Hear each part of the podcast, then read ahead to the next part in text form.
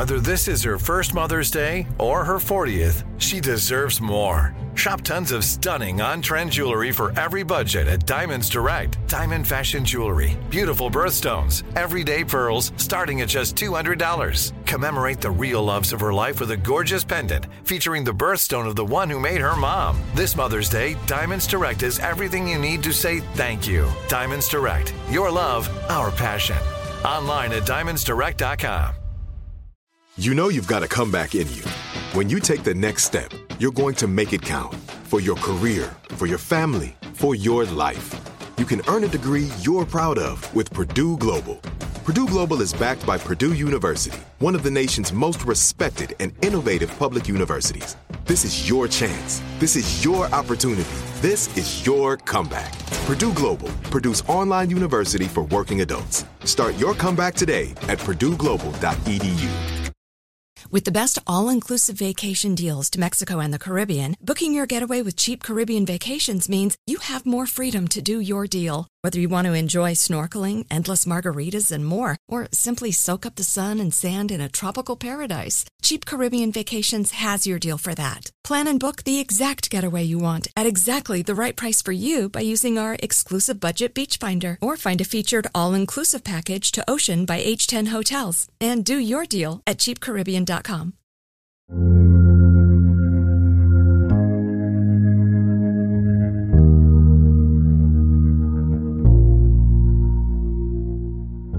You're listening to the second and final part of Unexplained, Season 6, Episode 30 The Inextinguishable Fire.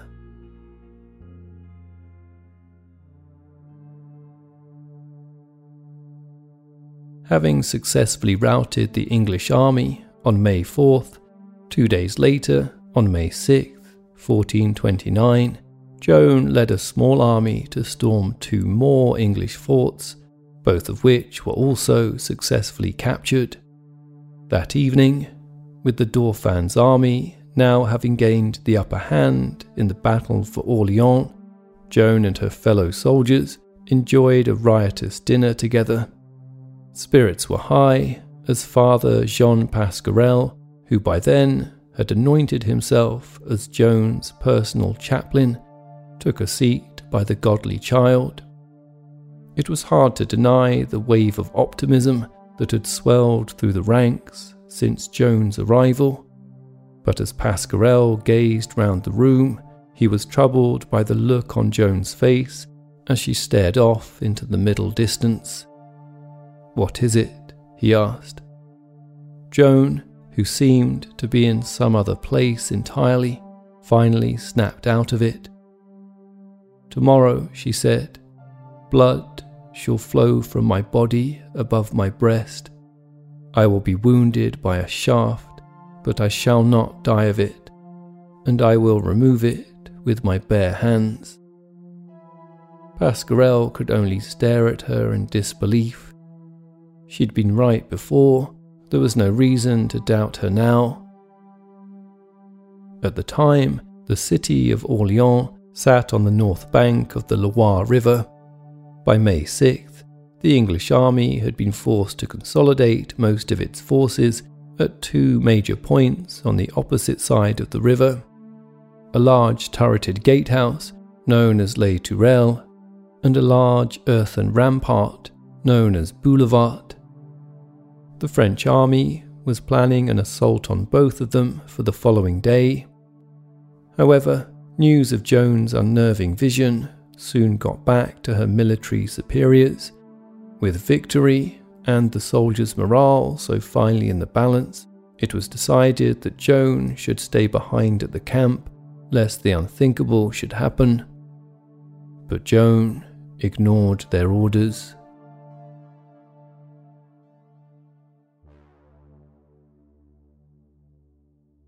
By the afternoon, the assault had been progressing well, as all about, metal clashed on metal, and the anguished cries of men rang out, Joan found herself standing at the base of Les Tourelles gatehouse, helping to secure a ladder to scale the walls. When from out of nowhere there came a whistle through the air, followed by a blood curdling scream. The French soldiers looked on in horror toward Joan, her face pale and stricken, her white armour quickly darkening with red, and the long shaft of an arrow now sticking out of her neck. As the 17 year old Joan slumped to the floor, a group of compatriots quickly dragged her from the battlefield and rode her back to their camp. Before long, rumours began to spread that Joan had been killed. The news came as a shock to all the French soldiers, immediately eviscerating their previously unshakable confidence, while for the English soldiers, a renewed sense of belief swept over them that all was perhaps not divinely fated after all. But just as the English army seemed to have clawed back the advantage, a figure in white, their neck thickly bandaged, was spotted approaching on a white steed. Joan was alive and had returned to finish what she'd started.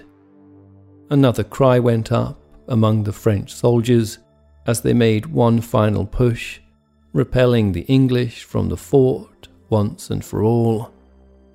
By the end of the following day, all of the forts around Orleans had been captured by the Dauphin's army, and the siege of Orleans, as it would come to be known, had finally been lifted.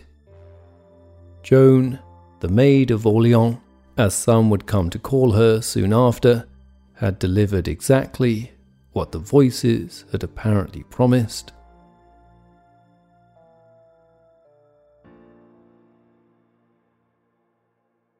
With Orleans secure, Joan travelled to nearby Loches to meet with the Dauphin, hoping to convince him that now was the time for him to head to Reims and anoint himself the true King of France. The only problem was that getting there meant travelling through miles of Anglo Burgundy territory. At first, the Dauphin and his commanders were unsure about undertaking such a potentially dangerous journey, wary of undoing all their recent gains. But as Joan continually reminded them, with God on their side, there was nothing to fear. And so, in late June, the decision was made to proceed. 40,000 foot soldiers and 33,000 cavalry gathered in the town of Gien, and from there, on June 29, 1429, the march began. Along the way, the army faced some resistance from towns that were either loyal to the English crown or the Duke of Burgundy. Some were bribed to allow the Dauphin's army to rest and recuperate, others were simply conquered. Plans were made to prevent the Dauphin and his army from entering Reims, but with the Duke of Burgundy, Philippe the Good, who'd been tasked with keeping watch over the city, stuck in Paris at the time, in the end, the townspeople were powerless to resist. On Saturday, July 16th, with Joan leading the way, the Dauphin and his army marched into Reims. The following day at Reims Cathedral, the stoic 17 year old Joan watched on from the front of the assembly, proudly displaying her white banner as the Dauphin was crowned King Charles VII of France, just as she had prophesied all those months ago. Despite a failed effort to take back Paris from English control soon after, Joan was heralded for all her services, and in December of that year, she and her family were all ennobled. By then, King Charles VII had returned to the Loire Valley, where he was joined by Joan, who continued to counsel him. But Joan was restless. She'd not yet driven the English completely from France, as she believed she was meant to do and the voices hadn't stopped either.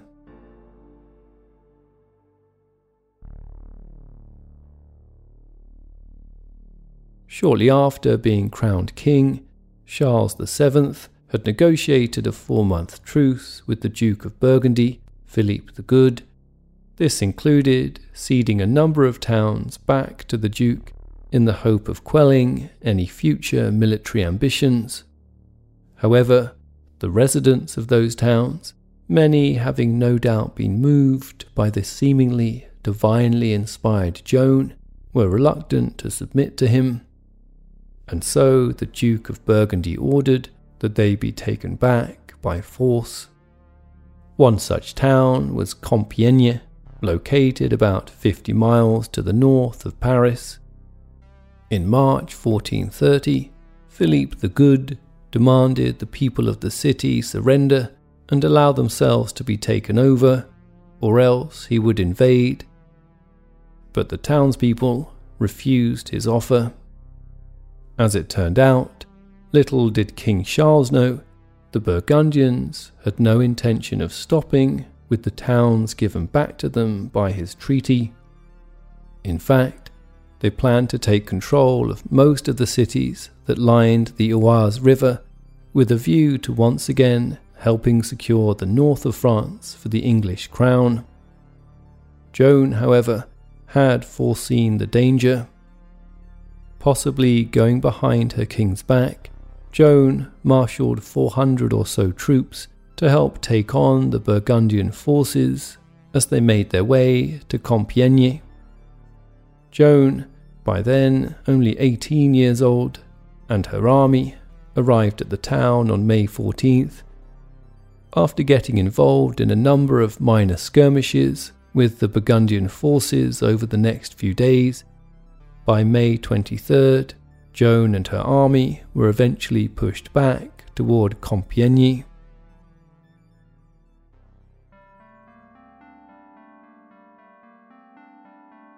At some time around midday on May 23rd, with the Burgundians gaining the upper hand, despite Joan's protestations, a full retreat of French forces was ordered. As the soldiers hastily made their way toward the security of Compiègne's city walls, Joan gallantly put herself at the front of a rear guard, tasked with protecting the retreating soldiers as they headed for the city gates. With the Burgundian soldiers upon them, and still some way from the gate, Joan could only watch with horror as the city's drawbridge was suddenly raised, leaving her stranded outside the city. Perhaps in those moments, she reflected on the prophecy she'd made in March the previous year that she would be captured by Midsummer's Day of that year, and perhaps felt an air of inevitability about what happened next. With nowhere to run, Joan and her troops were soon surrounded by Burgundian soldiers who screamed for her to give herself up. Joan refused, but as she backed her horse away, a Burgundian crossbowman inched his own horse behind her, then grabbed her tunic and yanked her down into the mud. Unable to get back in her saddle, Joan had no option but to surrender. Joan was imprisoned at a castle in Beaulieu-les-Fontaines, 10 miles further north of Compiègne, and by all accounts is said to have been treated reasonably well. True to her indomitable spirit, however, she refused to accept her fate. Over the next few months, Joan was moved between numerous prisons as she made continued efforts to escape, including at one time leaping out of a tower into a moat, only to be captured again, having knocked herself unconscious when she hit the water. For all that she'd achieved, and for what she represented to supporters of King Charles VII, it was only a matter of time before she ended up in the hands of the English crown. In short, King Henry VI's court feared Joan more than anyone else at the time. They feared the awe which she inspired, feared the way she shook the church hierarchy in her apparent direct communication with God, and hated her prolifically, a young woman who had dared to beat them. They could not put her to death for this, but they could have her tried as a witch and a heretic. In late 1430, she was moved to the town of Rouen, King Henry VI's headquarters in France, and imprisoned to await her trial.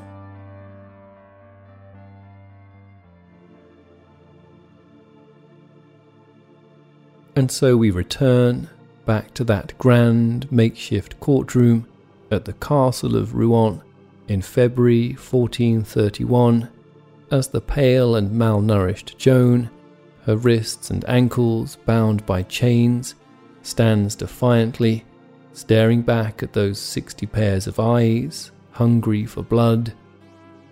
Leading her trial was Bishop Pierre Cauchon, ally to the English crown. Cauchon was charged with accusing Joan of the crimes of heresy, which was punishable by death, as well as blasphemy through her wearing of traditional men's clothes, and for acting on what her accusers claimed to be demonic visions. What followed was a series of hearings lasting from February 21st through to the end of May, in which Joan despite having no lawyers or any counsel at all, save for her apparent voices, is said to have displayed astonishing control in her answers, deftly avoiding saying anything that would unequivocally reveal her to be a heretic. Throughout it all, she also remained loyal to Charles, even though, despite everything she'd done for him, not wanting to be associated with the strange young woman accused of witchcraft and heresy, he refused to come to her aid. What came next remains unclear. On May 24th, Joan signed an abjuration, which in theory acknowledged that she could not be considered a heretic and was therefore spared the death penalty. Instead, she was sentenced to perpetual imprisonment and ordered never to wear traditional men's clothing again. Over the next few days, it is said that Joan's guards goaded her with unsuitable clothes and even forced her to wear them. Others, however, have suggested that Joan had deliberately continued to wear trousers on account of the better protection they afforded her from sexual assault. It's rumoured that a number of guards, and possibly even the Earl of Warwick, a loyal servant to King Henry VI, attempted to rape her while she was in captivity.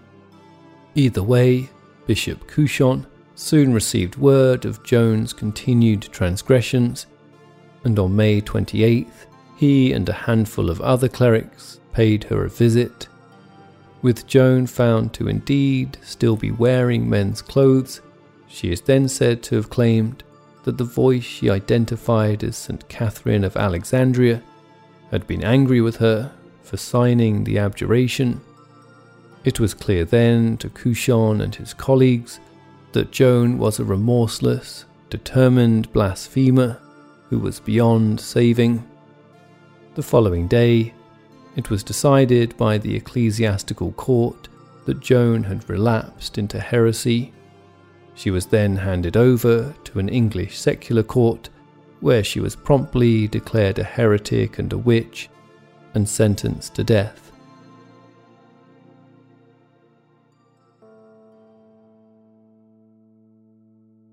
On May 30th, 1431, a then 19 year old Joan was led out of her prison and taken to the Place de Vieux-Marché, where a huge crowd had gathered in the middle of the square stood a tall plastered pillar, surrounded by a large pyre of wood. Joan was led up to the pillar, then ordered to stop and wait as her sentence was read out for all to hear. As the words of condemnation rang out through the square, over the hush of the crowd, Joan openly sobbed as she forgave her accusers and asked them to pray for her and King Charles VII, the man who would one day be the ruler of all France, just as the voices had promised her. Joan was then grabbed by the executioner and placed against the pillar, which had been made all the taller so that the whole crowd could witness the 5 foot 2 inch Joan burn to death. As the torches were lit, Joan shouted for a crucifix. One was hastily fetched from a nearby church and brought back to her. Joan clasped it with her hands, the last thing she touched before they were placed behind her and around the pillar and bound together. Then the pyre was lit. As the flames began to crackle and hiss, a local Dominican friar kept the crucifix where Joan could see it and quietly began offering the assurances of salvation, promising Joan that she would be saved in the eyes of God. As the flames grew higher, Joan demanded the friar speak louder so she could hear his words above the roar of the fire. The crowd gasped as Joan's clothes were set alight and she cried out in agony. As the fire continued to grow, its crackling and hissing merging with Joan's cries, she is said to have screamed the name Jesus six times before finally falling silent. Though Joan is thought to have died of asphyxiation sometime before the fire really took hold, her body was left to burn long after her death. However, her organs proved strangely resistant to the flames. It would take another two fires, with Joan's diminishing body dragged back and forth across hot coals before it was turned entirely to ash. Despite the loyalty to the English crown of those who participated in Joan's execution, it is thought many were left afterward with the distinctly uneasy feeling that they had just participated in the burning of a saint.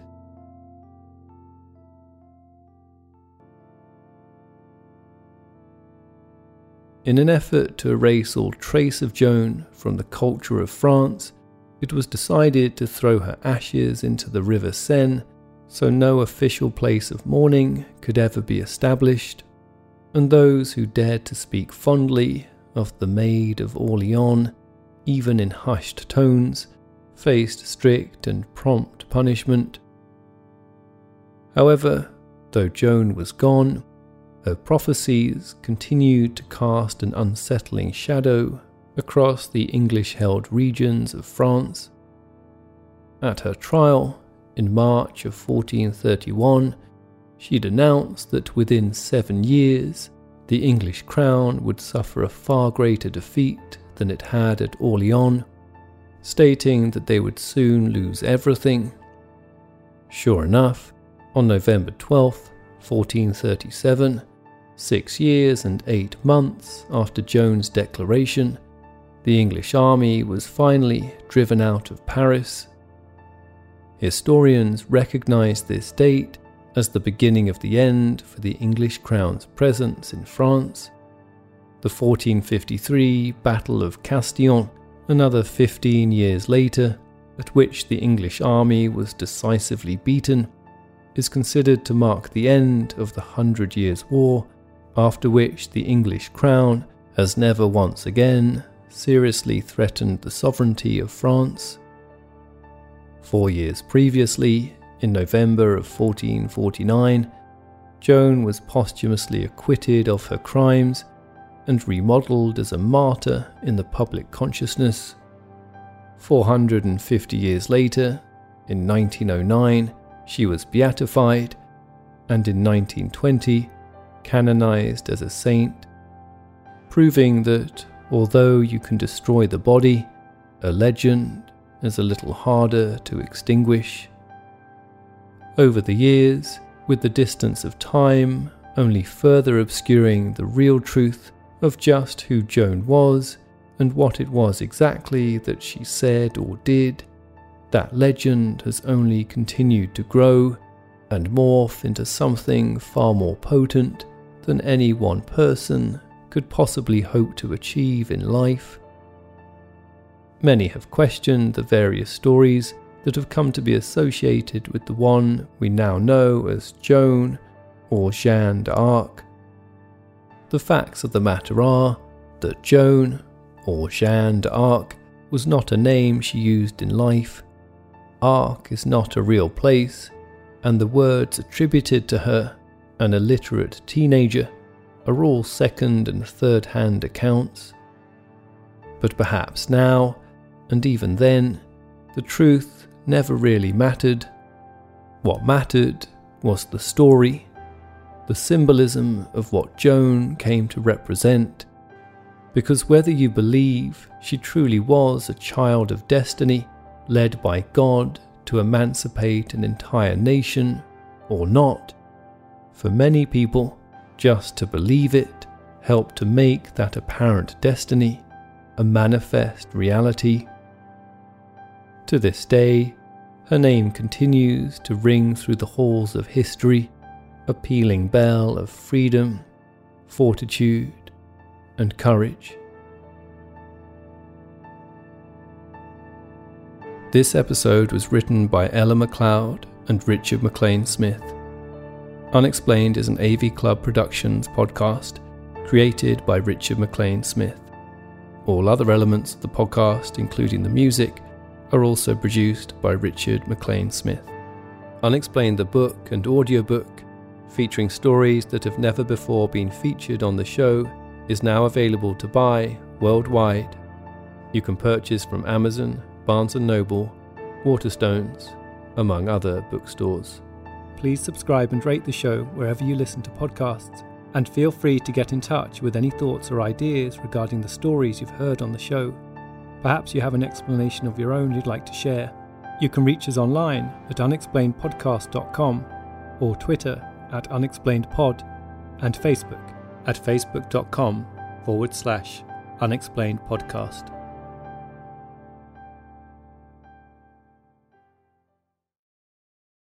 With the best all inclusive vacation deals to Mexico and the Caribbean, booking your getaway with cheap Caribbean vacations means you have more freedom to do your deal. Whether you want to enjoy snorkeling, endless margaritas, and more, or simply soak up the sun and sand in a tropical paradise, Cheap Caribbean Vacations has your deal for that. Plan and book the exact getaway you want at exactly the right price for you by using our exclusive budget beach finder or find a featured all-inclusive package to Ocean by H10 Hotels and do your deal at cheapcaribbean.com.